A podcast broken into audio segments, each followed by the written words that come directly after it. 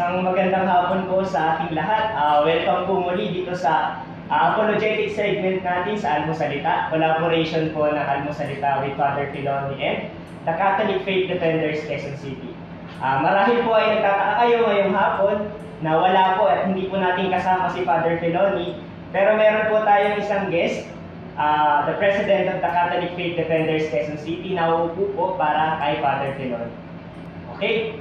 So, sisimulan po natin ang ating programa ngayong hapon sa isang panalangin. Sabay-sabay po natin dasalin ang panalangin tuwing ikatlo ng hapon. Sa ngalan ng Ama, ng Anak at ng Espiritu Santo. Amen. Pumanaw ka, Jesus, subalit ang bukal ng buhay ay pumanong para sa mga kapwa at ang karagatan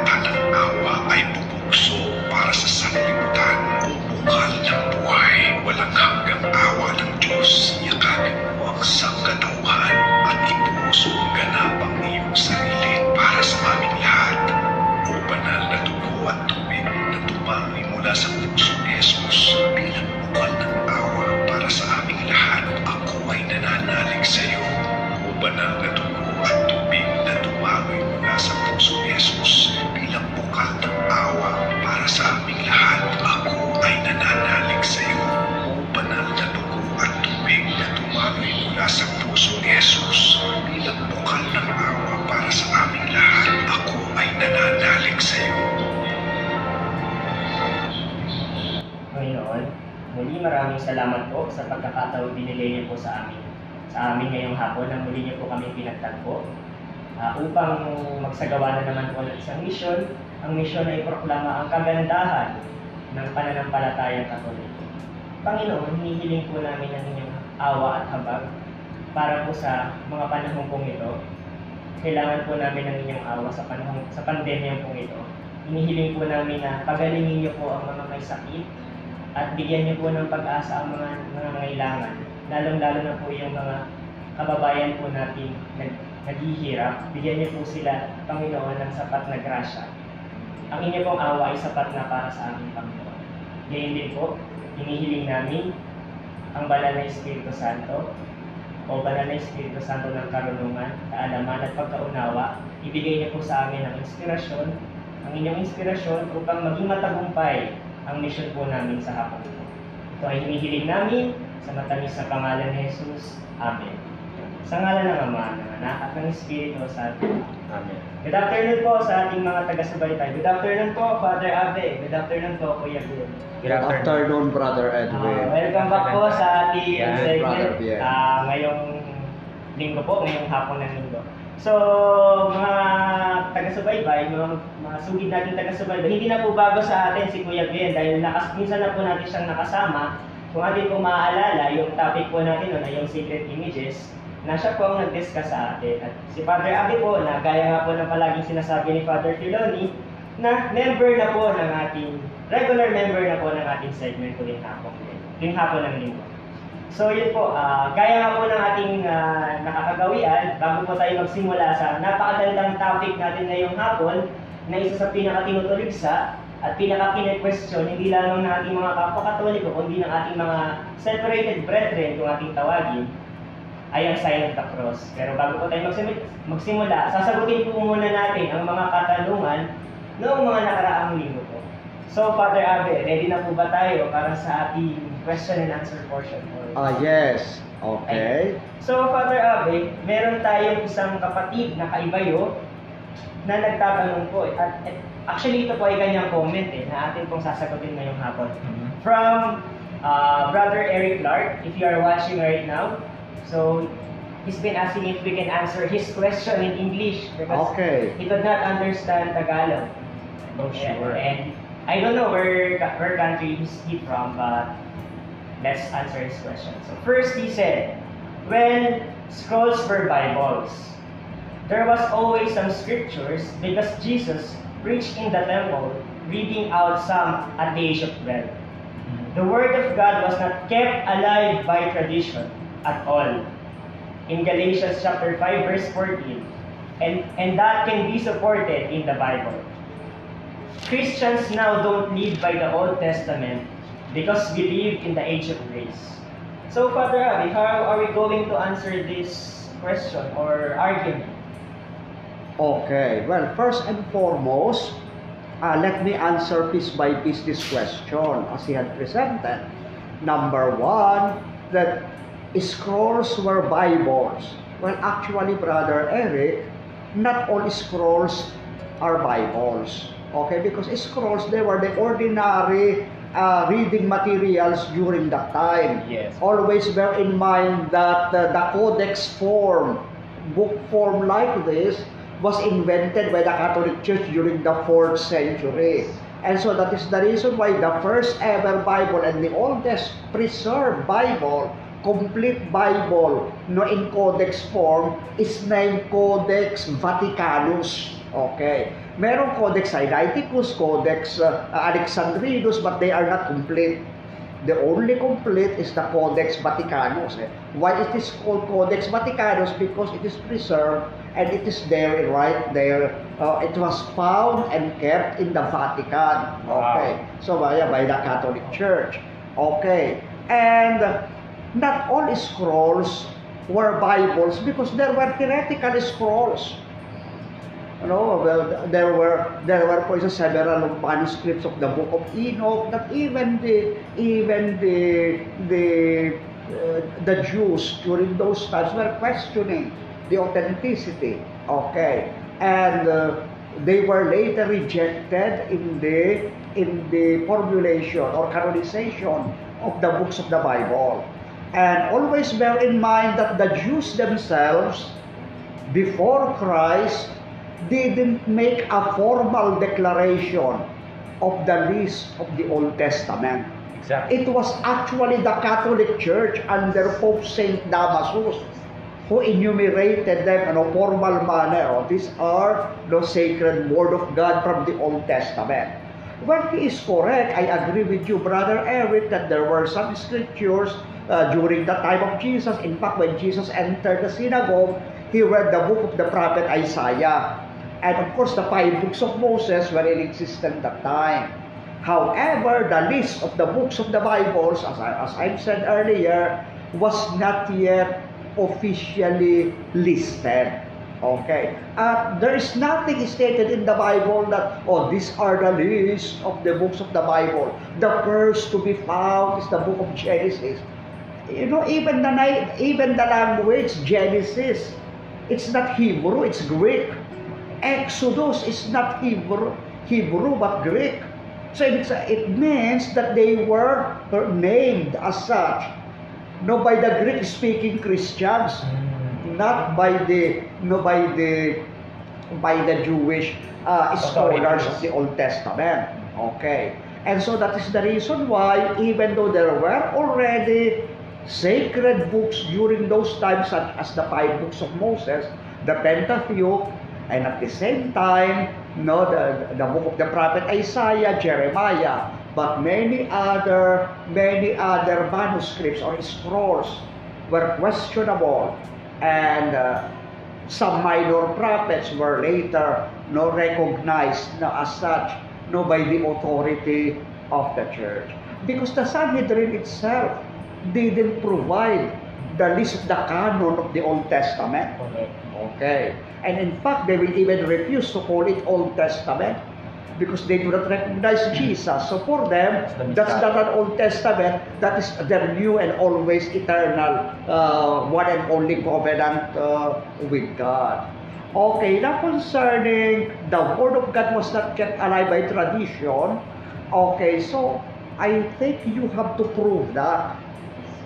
No, you have to prove through the scriptures that the canon of the sacred scriptures are, are declared there. Where can you find Matthew saying, My dear brothers and sisters, these are the list of the books of the Bible. Here are the books of the Old Testament. These are the books of the New Testament. No, these are the writings of, of my brother Paul. Nothing. St. Paul didn't list also. He didn't give us the list. Even the book of Revelation, the last book of the of the New Testament, didn't say, "Oh, my dear brothers and sisters, now I am the last of the apostles. I am old, and so therefore here are the list of the books of the Bible." Nothing of that sort. Now, if ever, for instance, now we are going to read the sacred scripture, will you please read for us, brother, Luke chapter 1, verse 1 to 4? You. Okay. So, for as such, must ma- uh, as many have taken in hand to set forth in order a declaration of those things which are most surely believed among us, even as they delivered them unto us, which from the beginning were eyewitnesses and ministers of the word. It seemed good to me also, having had perfect understanding of all things from the very first, to write unto thee in order to make excellent Theophilus, that thou mightest know that certainty of those things where thou hast seen or have been instructed. Okay, let me read it in Good News Bible because the King James Version is an Old English uh, translation.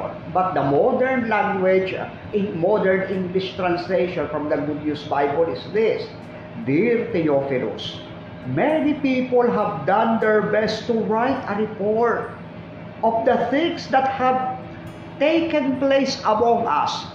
They wrote what we have told by those who saw these things from the beginning and who proclaimed the message.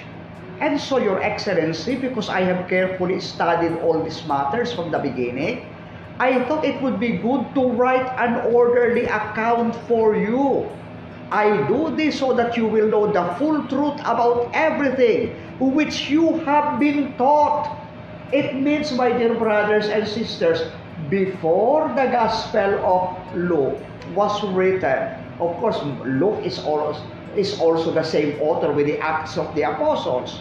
Before they were written, they were already taught about it by word of mouth. Okay?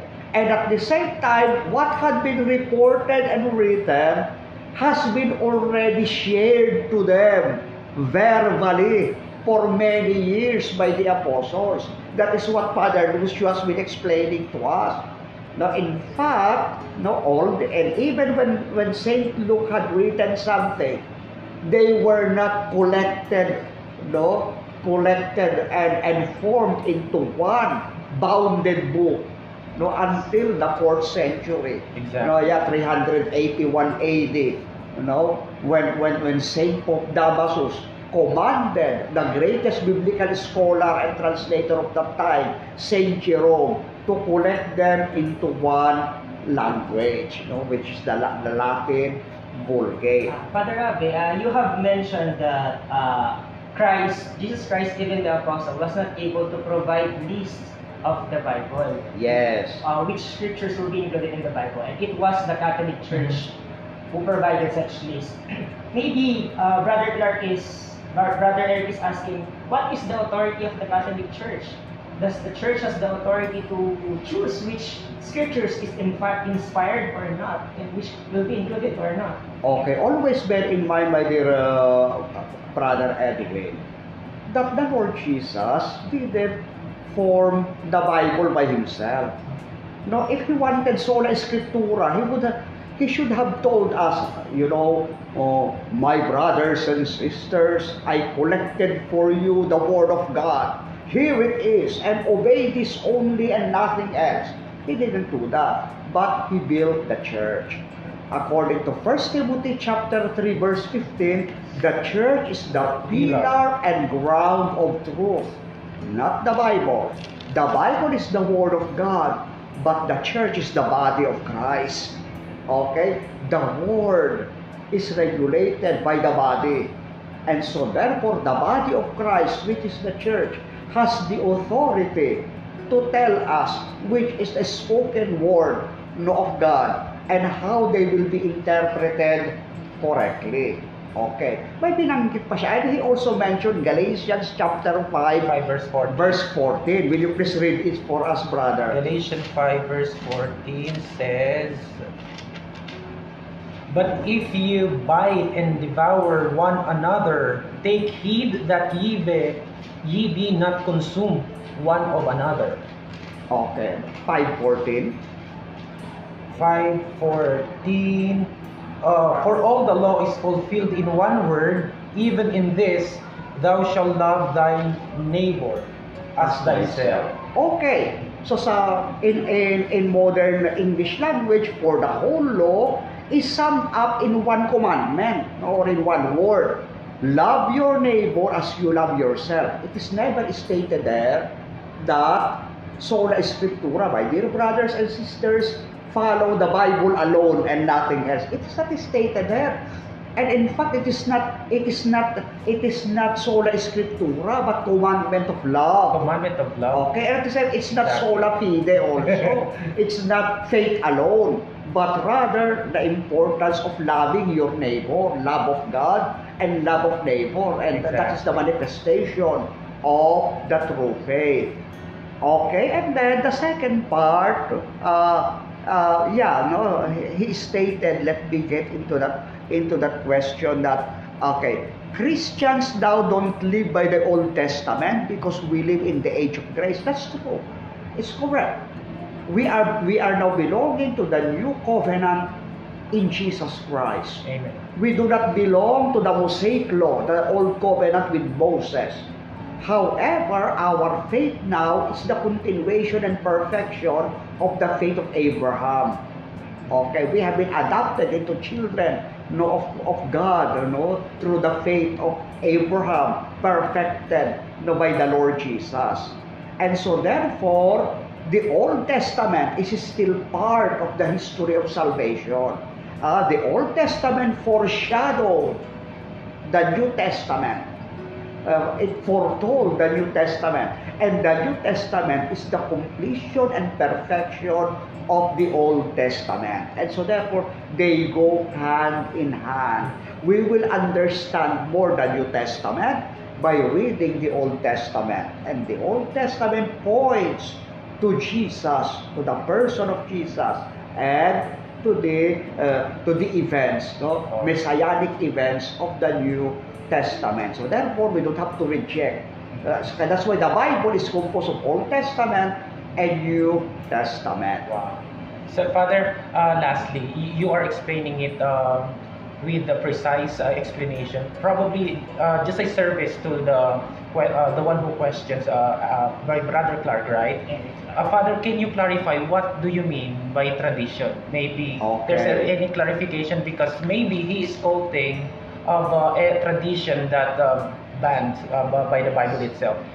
Um, can you explain what do you mean by tradition?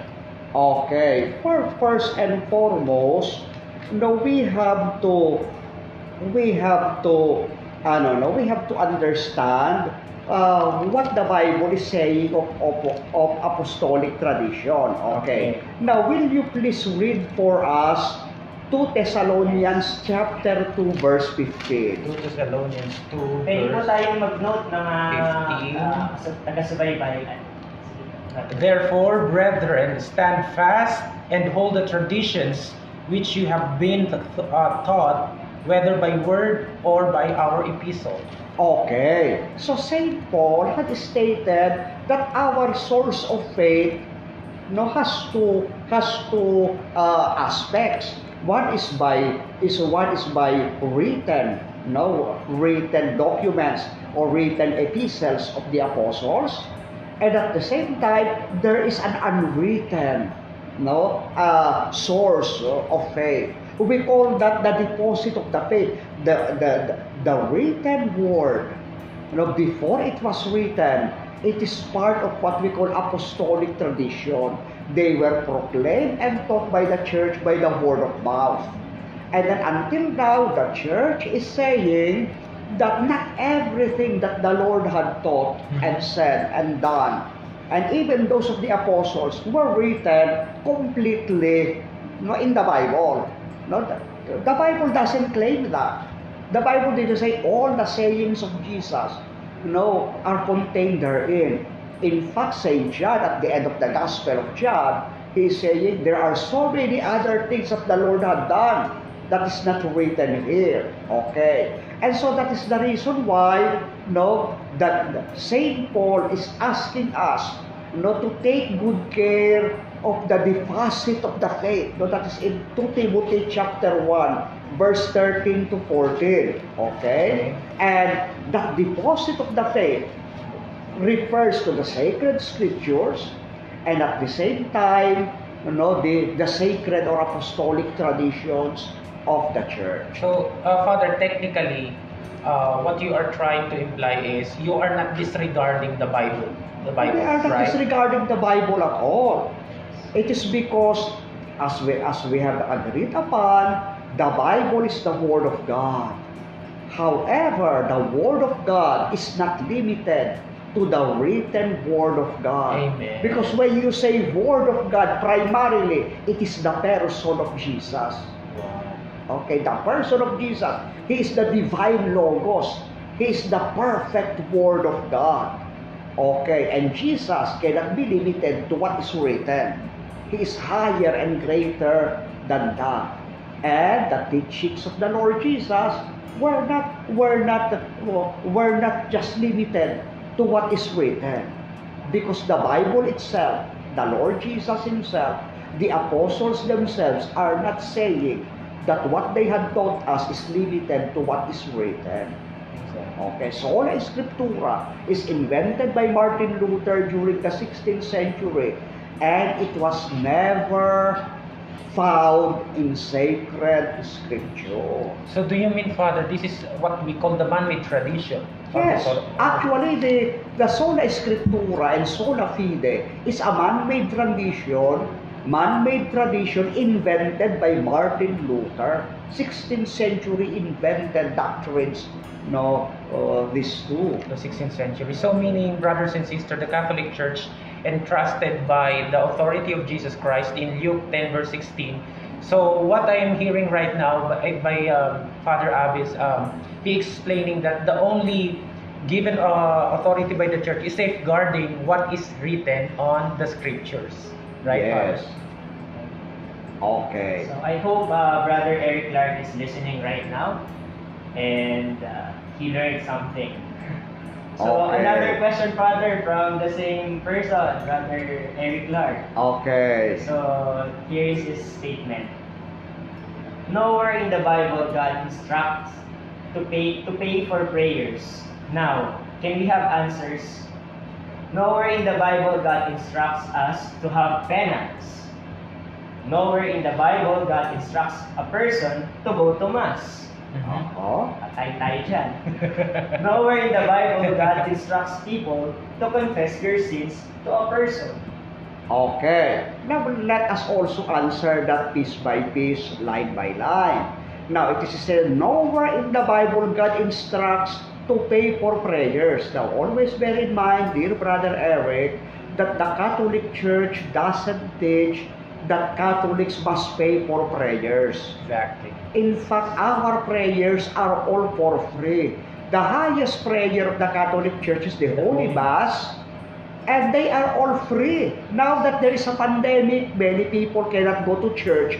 They can go to live stream, Facebook Live, no, in the Basilica of the of the of the na, nasa Lord Nazarene in the in in in Quiapo. Or Manila Cathedral or even from the Vatican from Rome or even the live mass from Lourdes France or from Notre Dame Cathedral in Paris or in the Basilica of the Immaculate Conception in Washington they are all free and if ever for instance you want to go to church you can enter the church it is not prohibited by government attend the, the, the mass, go there, and you will not be asked to pay something because that is for free. Okay. And so all our prayers are free. And most probably, what you are talking about are what we call temple offerings. Yes. Okay. That when people from Old Testament, from the time of ano no, from the time of of uh, Abraham and Melchizedek, they were already offering something. Uh, for instance, Cain and Abel offered no the, the first fruits of their harvest and the best of their of their flock no, to offer to God. Okay, Abraham offered bread and wine. no, in Genesis 14, no, to Melchizedek. Okay. Now, let us, ano, no, let us check on that one. Will you please read Exodus chapter 23, verse 40, uh, 50. 23 verse 15 Thou shalt, uh, shalt keep the feast of unleavened bread. Thou shalt eat unleavened bread seven days, as I commanded thee in the time appointed of the month Abib. For in the for in thou camest out from Egypt, and none shall appear before me empty. Okay. None must appear before me empty. No, in, in Good News Bible, it is stated, never come to worship me without bringing an offering. yeah, we- so Wow. it means if you go to worship God without an offering, you are insulting God. Okay, and so that is the reason why Catholics are bringing something. Now, during those times, they were bringing, they were bringing uh, goats, they were bringing a sheep, you know. uh, And when, when Jesus was offered to the temple, uh, two turtle doves, because Ma- Mama Mary and Saint Joseph were very poor, they brought two turtle doves. And now, if ever you will bring a sheep, you will bring a goat, not to the temple, that's very expensive. Where can we find two turtle doves to be offered to the Manila Cathedral for offering? That's very, or to the Good Shepherd Cathedral of the Diocese of Novaliches. That will be very expensive and you might be arrested by by the Department of Natural Resources for for uh, for uh, buying and selling, no, the Um, uh, protected oo, animals uh, like the turtle doves, etc. They must be freed. Ah, we have to respect animal rights today. And so they are offering something. No, 50 pesos, ah, 20 dollars. You know, those who are richer, they, they offer 30, 50 dollars. That is an offering to God. Okay, and in Exodus 23, 19, it is even said, the first, the first of the first fruits of thy ground shall you bring to the Lord ah, as an offering. You will bring to the house of the Lord. Okay. And let us also not forget that in Mark chapter 12, verse 41 to 43, Jesus praised the widow, the poor widow because she offered very little in comparison with the rich man.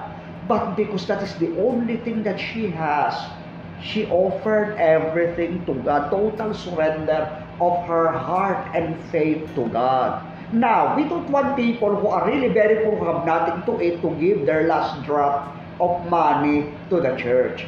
We, we, and we better tell them, "Oh, please keep that.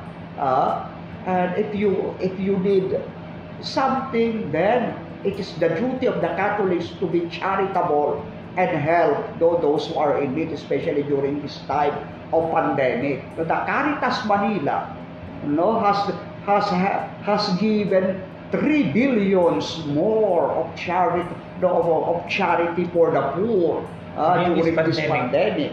During this pandemic. And of course, we cannot help everybody. Uh, the church is not that is not that uh, that, that, that rich. You know, we, we cannot we cannot give the Manila Cathedral marbles to be eaten by the poor. Okay. No, that even our president doesn't doesn't sell the Malacanang Palace to give to the poor. He, he keeps it for, for posterity's sake. No, but at the same time, no, it is not evil to give something to the house of God for its maintenance. And at the same time, that's an act of offering to God. Amen. Thank you for that uh, answer, uh, Father. Abby. I believe that we have to proceed now with our topic for today. So, uh, Uh, okay. Do you have something? Yeah, but just just last one part, brother, Okay. about penance. Because he is saying that it is not stated in the Bible that we have to do penance. But I think, my dear brother Eric, I invite you to read the Bible carefully. Amen. Yeah, because for instance, no, in the book of Jonah, Jonah chapter 3, verse 6 to 10. No, I, there's no need to read, no, because we don't have much time. Uh, when the prophet Jonah preached that in 40 days and 40 nights, Nineveh will be destroyed. The king ordered prayer and fasting. They wear sackcloth. Sackcloth and ashes. Yeah, and after 40 days and 40 nights, the Lord didn't destroy them. So penance and sacrifice uh, can also move the heart of God, you know, to, to remove our sins and grant us forgiveness. You know, that is a manifestation of genuine repentance. And the Lord Jesus recognized that. Luke chapter 10, verse 13, Woe unto thee, Chorazin! Woe unto thee, Bethsaida! For if the mighty works had been done in Tyre and Sidon, which were done in you, they would have repented long ago, sitting in sackcloth and ashes. and so that's why we do penance by putting ashes on our foreheads during Lenten season, during the Ash Wednesday. And we do the prayer and fasting, which were done by the prophets and by the Lord Jesus himself. He fasted 40 days and 40 nights. My question to you, my dear brother Eric, I, this is not an insult, my dear brother. Uh, we love you, we care for you, but this is a challenge for you. Who told you that fasting and, and repentance by ashes will not be efficacious for the forgiveness of sins of the believers of God? Jesus fasted. Huh? When the apostles cannot, cannot expel a demon, the Lord Jesus, this one can only be expelled by prayer and fasting. Amen. And so that is the reason why I once again I invite you in the name of Father Lucio and this program to carefully read your Bible. Amen. And regarding forgiveness of sins, uh, remember the Lord Jesus, John chapter 20, verse 21 to 23. Receive the Holy Spirit as the Father sent me, so I send you. Whatsoever sins you forgive will be forgiven, and whatsoever sins you do not forgive will not be forgiven. And so the apostles, and of course the church, continuously after that, has the authority to forgive sins. So, sorry for interrupting you, Father ah, It's alright. We really have to move. So, Brother Eric, I do really hope that you are watching right now and you really have learned a lot from Father Abe. So, yun. And by the way, Father, uh, i-discuss din naman po natin to in the future when we go to eschatology and sacramentology. Okay. So, in the future Marami pang time. Marami pa po tayong pagkakataon para discuss. So, ngayon po, Father, datapon na tayo sa main topic natin for today. Ito yung mga tinatanong ng karamihan, hindi lang po ng mga kaibayan natin, kundi ng ating mga kapatid na katoliko. Bakit po tayo nag-aantanda ng cross? Bakit po tayo may sign of the cross? Ano po ba ito? Para saan po ba ito? Ano po ba ang kahalagahan nito sa pananampalatayang Father? Well, unang-una sa lahat, mga minamahal po namin mga kapatid, no, ang tanda ng Santa Cruz ay para sa ating mga katoliko ay tanda ng kaligtasan sapagkat tayo ay iniligtas ng ating Panginoong Heso Kristo sa pamamagitan ng kanyang dugo at kamatayan sa krus. Okay. At dahil yan ang inaging instrumento ng Panginoon para sa ating kaligtasan, ito ay nagiging sagisag ng ating kaligtasan. Amen. Okay, at unang-una dyan mga kapatid, no, ay ano ba yung sinasabi natin kapag tayo ay nagaantanda ng krus? O hindi naman natin tinatawag, o satanas, pumunta ka sa amin, hindi po, o Baal, hindi po. Ang, ano po ang binabanggit natin? Ano? Sa ngalan ng Ama at ng Anak at ng Espiritu Santo. Amen. Trinitarian. for Trinitarian formula. At sino po nagbigay sa atin yan? Pakibasa po, minamahal na kapatid na bien, ang Matthew chapter 28 verse 19. At ito po ang nasa sulat, Father, dahil dito magsiyaon nga kayo at gawin ninyong mga alagad ang lahat ng mga bansa na sila'y inyong bautismuhan sa pangalan ng Ama at ng Anak at ng Espiritu Santo. Ayan, yan ang formula ng ating baptism. kung saan tayo ay nakasalong sa buhay ni Kristo, kung saan tayo naging Kristiyano at naging miyembro ng Santa Iglesia. Dahil tayo ay binautismuhan sa ngalan ng Ama at ng Anak at ng Espiritu Santo, binabanggit natin iyan para patunayan sa atin at ipaalala sa atin no? At ganun din ipahayag para ano no? With, with joy we proclaim it before our God that we belong to him because we are baptized in the name of the Father and the Son and the Holy Spirit and because of that we glory in the cross of our Lord. Ah, we are so happy. No we, we are belonging to Jesus no by sharing in his cross.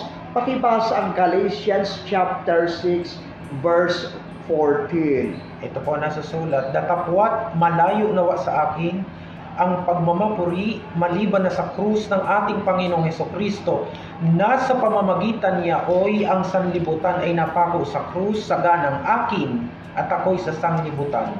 Okay, wala doon dapat na ipagmapuri ang Apostol San Pablo kung hindi ang krus ni Kristo. Dahil sa pamamagitan ng krus ni Kristo, at siya, sabi niya, siya, ako, ay patay na sa sanlibutan ito. Kaya kapag tayo mga Katoliko may krus, kagaya napakaganda ng krus natin dito sa ating sa ating program. Kaya ako rin may suot-suot na krus no, bilang pare. Pag tayo ay nagdadasal ng tanda ng krus, kagaya ng ginawa ni Brother Edwin kanina, ay pinap pinapahayag natin na yes, because I believe in Jesus, I am dead to the world but I am alive in Christ Jesus. Yan tinatawag Amen. Natin, we belong to, we become a new person, New new creation. creation in Christ. No? May may video si Brother Bien yan, pinapaliwanag niya yung new creation in Christ na yan. Okay, nung no, binigyagan ng ating Panginoong. Yesu Cristo sa ilog uh, Jordan. Anong kwa, kwa, quarantine? yes. Yes. So kaya dyan po natin makikita mga kapatid, walang sinasabi dyan, yang krus ay tanda ng demonyo. May sinabi bang ganyan sa San Pablo? Wala po mga kapatid. Okay. And in fact, isa pang palatandaan na napakaganda ng krus, yung cross ni Jesus ay source of reconciliation with God. No, pakibasa po ito, Ephesians chapter 2 verse 16. 2 verse 16 at upang papagkasunduin silang dalawa sa iisang katawan sa Diyos sa pamamagitan ng krus sa kanya'y pinatay ang pagkakaalit. Okay. So yung alitan natin sa Diyos dahil sa kasalanan, no yung yung alitan no ng tao sa isa't isa. Yan ay pinapat pinatay ni Kristo sa pamamagitan ng kanyang kamatayan sa krus. Kaya we've been reconciled by Jesus to God the Father. Kasi nga si Eva at si Adam, you- which represents the whole world, the whole humanity, ah, refused to obey God the Father. Uh, they entered into sin you know, with Satan. But Jesus defeated Satan in another tree. You know, tinalo sila doon sa tree of life sa garden. And so do, sa gitna din ng, na, na- ng garden, no, ay nabayubay ang manunubos no sa isang puno ah, at doon niya ginapi si Satanas sa pamamagitan ng kanyang cross. Kaya yung cross is the sign of our reconciliation with God. Amen. Okay. So, Father, uh, recall ko lang, Father, di ba? Uh, we are doing the sign of, of the cross because it is a Trinitarian formula. Oo. Christians are called to glory in the Lord's cross. Yes. And the cross source and means of reconciliation with God. Yes. How about, Father, is there any power in the cross, Father? Of course. Because by the cross, Jesus defeated Satan. Okay. Yung labanan ni Jesus tsaka ni Satan, yung final ba- battle nila, hindi batuhan ng kidlat, no, hindi espadahan, di ba, hindi murahan, hindi naman sila nagsuntukan. Paano tinalo ni Jesus si Satan? sa pamamagitan ng kanyang kamatayan sa krus. Okay, kaya ang krus na yan, it has the power. It has the spiritual power no, to heal the world and uh, to, to expel uh, Satan. And uh, through the cross, the Lord Jesus, the Lord Jesus reconquered the world and brought it back to God. Pakibasa ko ang 1 Corinthians chapter 17, uh, chapters 1, verse 17 to 18. Sapagkat hindi ako sinugo ni Kristo upang bumautismo, kundi upang mangaral ng Ebanghelyo, hindi sa karunungan ng mga salita, baka mawala ng kabuluhan ang krus ni Kristo, sapagkat ang salita ng krus ay kamangmangan sa kanila na nangapapahamak, ngunit ito'y kapangyarihan ng Diyos sa atin na nangaliligtas. Ayan. Lest the cross of Christ, pag nireject natin ang cross, we are rejecting the power of the cross of Christ. Lest the cross of Christ be emptied of its power. At yan daw, mensahe ng krus, yung salita ng krus, ay kamangmangan para sa napapahamak. Subalit para sa atin na iniligtas, ito ay kapangyarihan ng Diyos. Kaya pangyayari po itong simbahan ng Kristong Hari, ang nasa tuktok niyan ay cross. Because we glory in the cross of Christ and we declare the power of God, the kingship of Christ through the cross. Through the cross. Kaya sa pagpasok nyo ng simbahan naman, ang nasa taas ng high altar is the cross of Jesus. And every prayer will always start in the name of the Father, the Son, and the Holy Spirit. And At pagkatapos din sa pag-aantanda Ng- ng banal na cross. Father Rob, ito yung isa sa mga inaabangan kasi ng ating mga taga-subaybay. Yung mag, mag, mag, kayo tungkol sa history. Is there any part in the history na kung saan ang, ang, ang parta ng cross ay nagbigay ng tagumpay o victory sa Christianity, Father? Oh, well, unang-una sa lahat, there is something that had happened no in the history like this is the greatest uh, uh, no, part ng, ng, ng Roman history no dahil alam ko naman ninyo for 200 years ang Christian religion ang Christianity was under persecution by the Roman pagan emperor. Sila Emperor Nero, Diocletian, uh, Marcus Aurelius, yung mga yan. Grabe. No? Marami sila mga pinapatay, pinakain sa leon, sinunog ng buhay, pinugutan ng ulo. Hanggang sa dumating you know, yung point na may dalawang emperor na naglalaban. Si Emperor Constantine, Constantino, at saka si Emperor Maxentius. Naglaban sila. Ngayon, lamang si Maxentius, mas marami siyang sundalo kaysa kay Constantine. Pero itong nanay ni Constantine, bakit pagano si Constantine?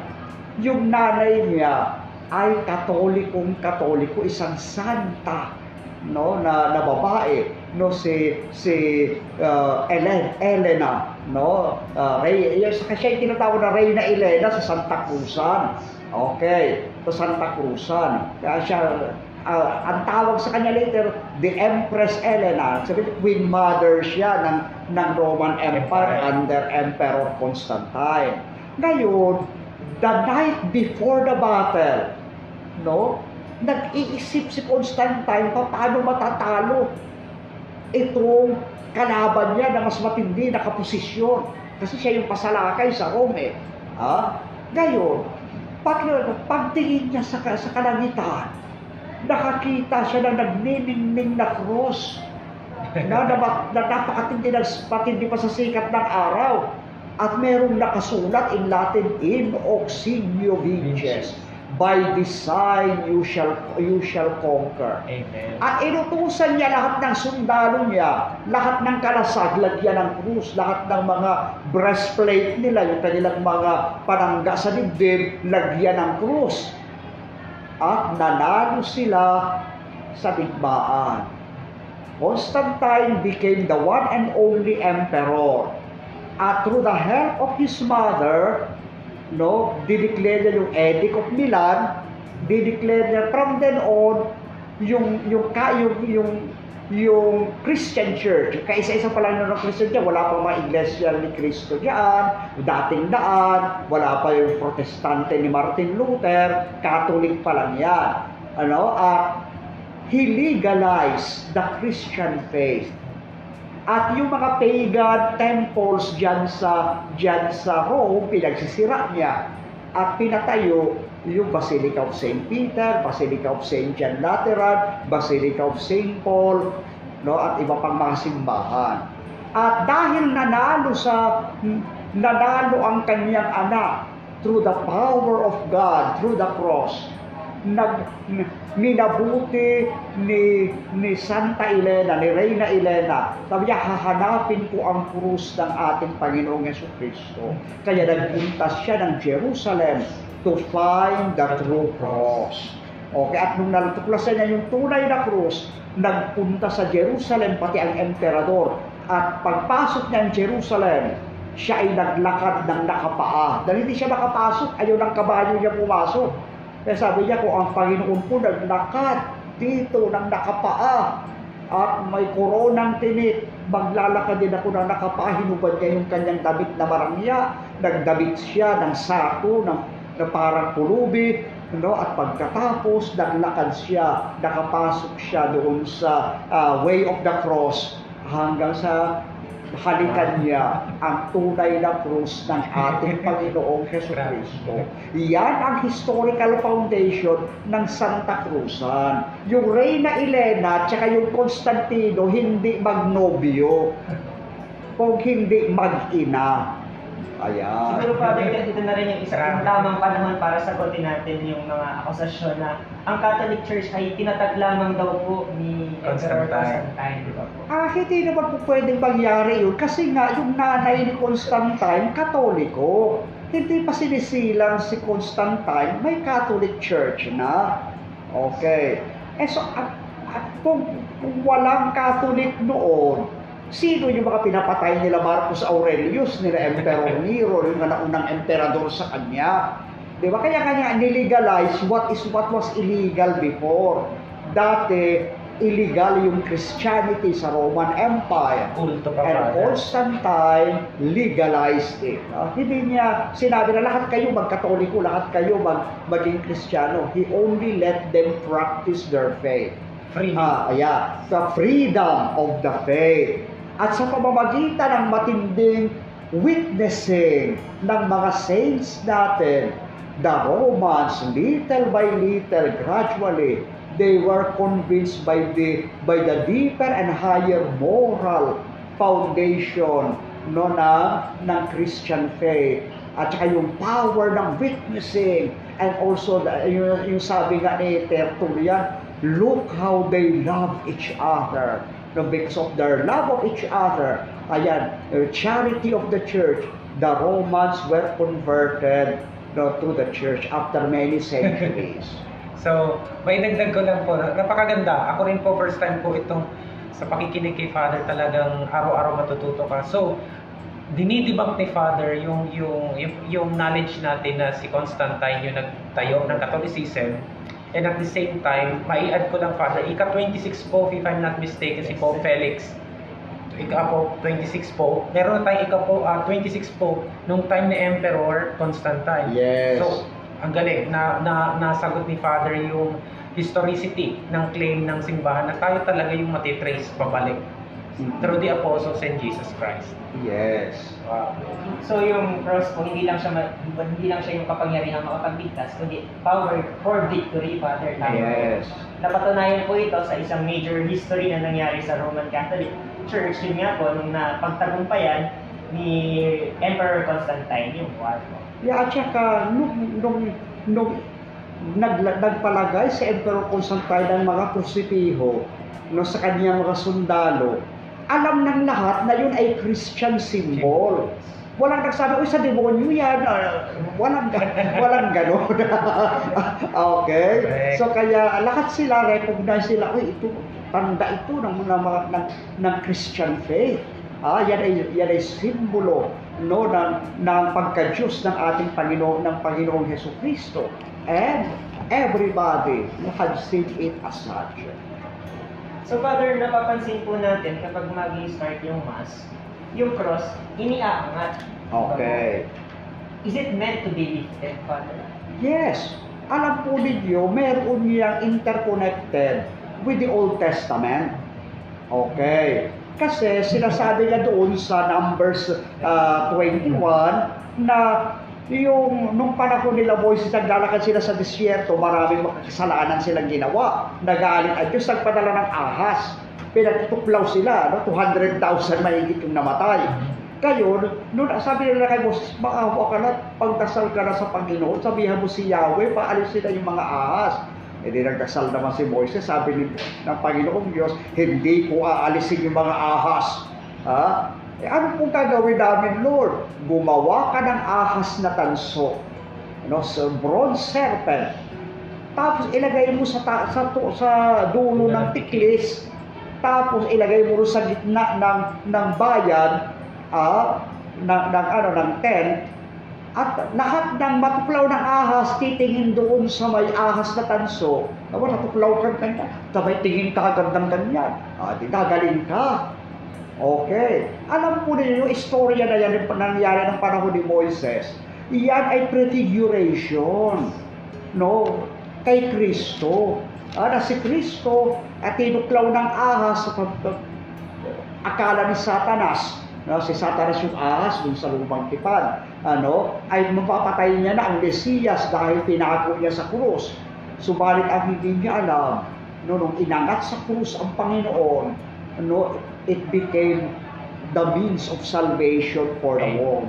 Pakibasa kapatid ang John chapter 3 verse 14 to 15. At kung paanong itinaas ni Moises sa ilang ang ahas, ay gayon kinakailangan itaas ang anak ng tao upang ang sino mang sumampalataya ay magkaroon sa kanya ng buhay na walang hanggan. Ay, napakaganda. Kung paano tinaas yung ahas doon sa ilang, itinataas din ang anak ng tao. Pakibasa ang John 12.12. John 12, Ada, John 12.32. John 12:32 At ako, kung ako'y mataas na mula sa lupa, ang lahat ng mga tao ay papalapitin ko sa akin din. Ayan, si Kristo ay nabayubay sa krus, yung tinataya katabi, hanging on the cross. Ibig sabihin yung kanyang paa nakataas sa lupa dahil nakabayubay siya sa krus. No, akala nila ang namamatay diyan ordinaryong tao lang. But hindi nila alam, it is the Son of God, God the Son. Kaya nga God died, God suffered for us, God redeemed us on the cross. And by doing so, while He was suffering and dying on the cross, He was also defeating Satan you know, through by redeeming us and saving us. No, nandun yung kanyang yung uh, nagsasuffer siya at namamatay sa kanyang pagkatao. Subalit na isang person lang siya, he is also saving and redeeming us by his divinity. No? But one person acting no with two with two powers no, as a human human actions and then divine actions roll together no oh, being done by one and the same divine person kaya tayo mga katoliko we proclaim Christ crucified Amen. kaya ka pinalagay yan ni Father Lucio yung napakagandang krus na yan sa ating harapan dahil we proclaim to you Christ crucified. Amen. Pakibasa po ang 1 Corinthians chapter 1 verse 23. Ito po ang nasa sulat. Datapwat aming ipinangangaral ay ang Kristo na nakapako sa krus na sa mga Hudyo ay katitisuran at sa mga Hintil naman ay kamangmangan. Ayan, so para sa mga hentil, kamangmangan, para sa mga Hudyo, katitusuran yung mga Hudyo, yung mga Pariseo, di ba? Galit sila sa krus ni Kristo. Eh kaya dapat tayong katuko, we proclaim Christ crucified. O, kaya we proclaim, si Father Lucio he is proclaiming now. Nandiyan po sa almusalita, ito with almusalita, nandiyan yung krus na yan. Amen. Ha? Oh, doon din sa katedral ng, ng Good Shepherd, pero proclaim ni Bishop Gaa. Doon din naman sa Manila Cathedral, sila Bishop, sila Cardinal Sid, Cardinal Pagni, Cardinal Rosales, pinuproclaim si Bishop Pabilio now, the, the Bishop Administrator. He is proclaiming the cross of Jesus. And every time we Catholics pray, we gather together, we proclaim no Christ crucified. Oh, pa, kaya pa, inaap yung mga katoliko, katangahan daw yan, it's a foolishness for them. But for us who are true believers of Jesus, yan ay, ano no, yan ay isang proclamation ng love of God, it's a saving power of God. Kaya, pati yung ating pagninilay ng kaligtasan, sabi nga ni San Pablo, I do not, I determine not to know anything but Jesus Christ crucified. 1 Corinthians chapter 2 verse 2. First Corinthians, Father, ulit? Chapter 2 verse 2. 2 verse 2. Sapagkat aking pinasayahang walang maalaman anuman sa gitna ninyo, maliban na si Yeso Kristo na siya'y nakapako sa krus. Ayan. Although ang Panginoong Yeso Kristo hindi na nakapako ngayon sa krus, dapat nabuhay na siyang magmuli, He is the reason. We also proclaim the risen Christ. Amen. We also, dahil si Kristo ay sinilang sa Bethlehem, we also proclaim the birth of Jesus every Christmas, every Easter, naman, the risen Christ. But every Friday and every Holy Week, we also proclaim the death of Jesus on the cross. In fact, araw-araw, pinagninilayan natin yan. The birth of Jesus, incarnation through the Angelus, and at the same time, the death of Jesus no, through the mysteries of the cross. Okay. Pareho. Kaya ang pagninilay natin sa banal na kasulatan at sa buhay ng Panginoon, pati sa salita ng Diyos, kumpleto, hindi po chap-chap, ah, hindi po chapsuy, leksyon na buong buo. Siguro, Father Abby, ang isa sa mga aral na mapupulot natin dito, that sabi nga po, the crucified God is meant to be lifted and be proclaimed. Tayo rin, bilang mga Katoliko, kapag tayo ay nag-aantanda ng cross, huwag naman po natin ikahiya. Kahit ako po nito ay guilty po nito kapag nung ako'y bata, kapag Magaling pa bata, natin, kasi kaya hindi na nahihiya ako, pag-aaralan. napakaliit ko magantanda ng cross. Sabi nga po ni Father Abe, dapat tayo maging proud, dapat natin i-proclaim at i- i-lift up yung ah, crucified Lord. So kapag tayo nag-aantanda ng cross, be proud of it. Di ba po? Tama po pa po? Yes, that's very true. We have to be very proud of it. At alam mo bilang katoliko, nakakasakit ng damdamin kapag nakikita, naririnig namin at nakikita ang ibang tao na binabastos ang krus ng ating Panginoong Yeso Kristo. Ah, kasi imbis na tignan nila yan with joy and happiness, with gratitude to God, as an expression of redemption and salvation, as an emblem of salvation, inaalipusta pa nila. Ah, buti sana kung larawan ni Satanas sa kalipustahin nila, edi sasama pa tayo sa pag-alipusta. Di ba? Meron dyan estatwa ni Baal, eh, sa, kung babatuhin niya, sasama ako sa mabato. Di ba? Pero kapag krus ng ating Panginoong Yeso Kristo, yung ating lalapastanganin, nakakaiyak po. At ang mga apostol mismo, kahit kasi sa apostol San Pablo, naiiyak sa ganyang kalapastanganan. Pakibasa po ang Philippians chapter 3, verse 18 to 19. 3.18. Ito po ang nasusulat, Father. Sapagkat marami ang nagsisilakat na siya'y madalas na aking sinasabi sa inyo at kayo ngayon sinasabi ko sa inyo na may pag-iyak na sila ang mga kaaway ng krus ni Kristo na ang kanilang kahihinatnan ay kapahamakan na ang kanilang Diyos ang tiyan at ang kanilang kapurihan ay nasa kanilang kahihiyan na nag-iisip ng mga bagay na ukol sa lupa. Ayan, sabi ni Apostol San Pablo, may mga kaaway ng krus ni Kristo. Noon pa yung mga pagpagans, panalaman nila yung mga Kristiyano, may krus sa bahay, pinaaresto sila. Yung before Constantine, kasi nga illegal pa eh. Kaya, kaya dati yung mga pintuan ng bahay, may mga krus yan. Pero nung nalaman nila, naku, yan, kung pa, ay, ka-. Christian yan, Katoliko yan, hulihin sila, patayin sila, pakain sa leon, sumugin ng buhay. Okay. So, kaya ginawa yung isda, ano, yung ictus. Kasi para walang makaintindi.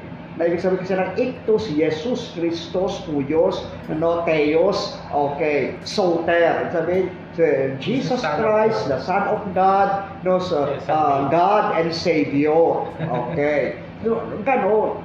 Okay. Ah, pero ang sabi pa dyan, ah, kapahamakan ang, ang kahihinatnan nila, ayaw po natin ang mga tao mapahamak. Bakit kapahamakan? Kasi sa pamamagitan ng krus, pinapaalala sa atin, take note si Jesus nag-suffer sa atin.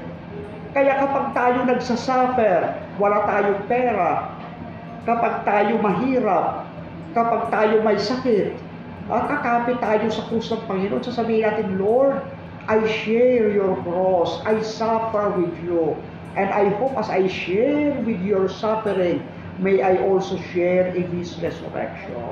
At yan din ang nagpapaalala sa atin na huwag mamuhay sa pamamaraan makamundo. Huwag mamuhay sa pamamaraan na labag sa kalooban ng Diyos. Huwag lang puro sarap at layaw ng katawan. Ah, napapasabi mga kabataan, TikTok ng TikTok. Buti sana kung magaganda makasayaw. Eh para ng mga malalaswa ang mga sayaw. Yes. Na para bang binibenta na nila na nakabinubuyang-iyang na ang kanilang makakatawan sa publiko. Hindi po ganyan. Kayong mga kabataan, you are beautiful. You are handsome. Your body is a temple of the Holy Spirit. Amen. Respect it and show to the world that your body and your heart and soul belongs to Jesus.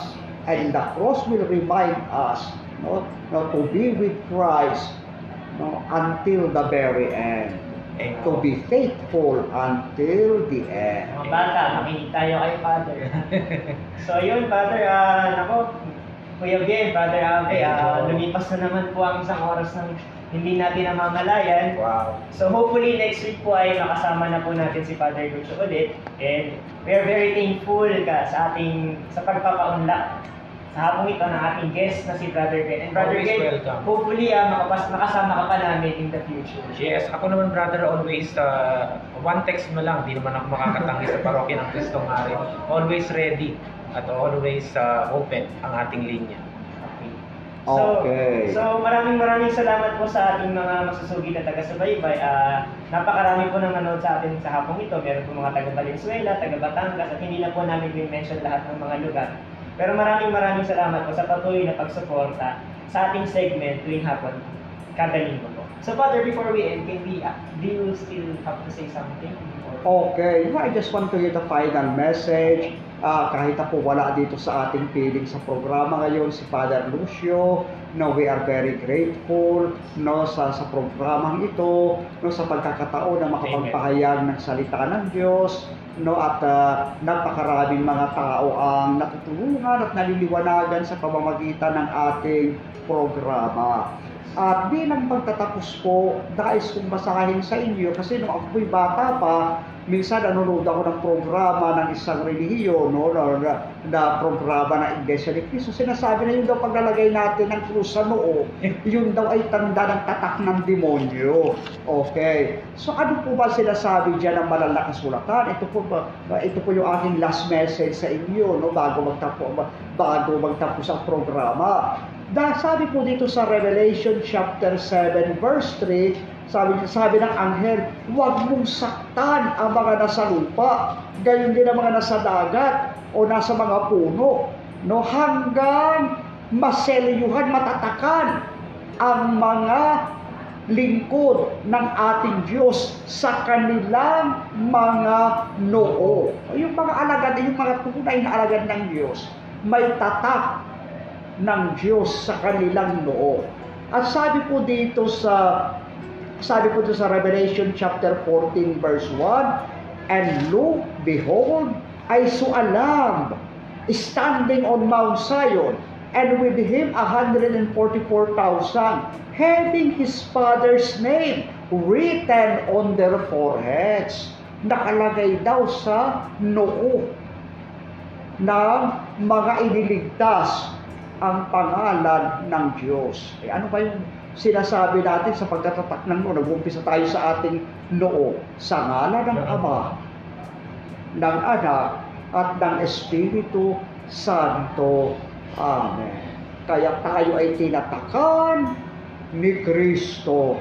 Tinatakan ng Espiritu ni Kristo. Taglay natin ang pangalan ng Ama at ng Anak at ng Espiritu Santo. Amen. Amen. Pagpalain po sila ng poong may kapal. Sige po. So, yun po. Maraming salamat po at magkita-kita po tayo muli sa susunod na linggo po para po sa ating talakayan.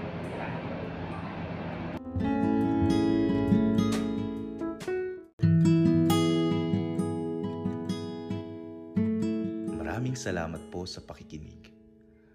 Huwag niyo pong kalimutang i-click ang follow button sa podcast channel na ito upang matunghayan pa ang iba't ibang episode ng Almo Collabs. Maaari niyo rin pong i-like ang Facebook page ng Almosalita para makita pa ang ibang mga content katulad nito. Maraming salamat po sa pagiging mga cyber missionaries mga kaalmosalita and together, let's make the Word of God viral every day and everywhere.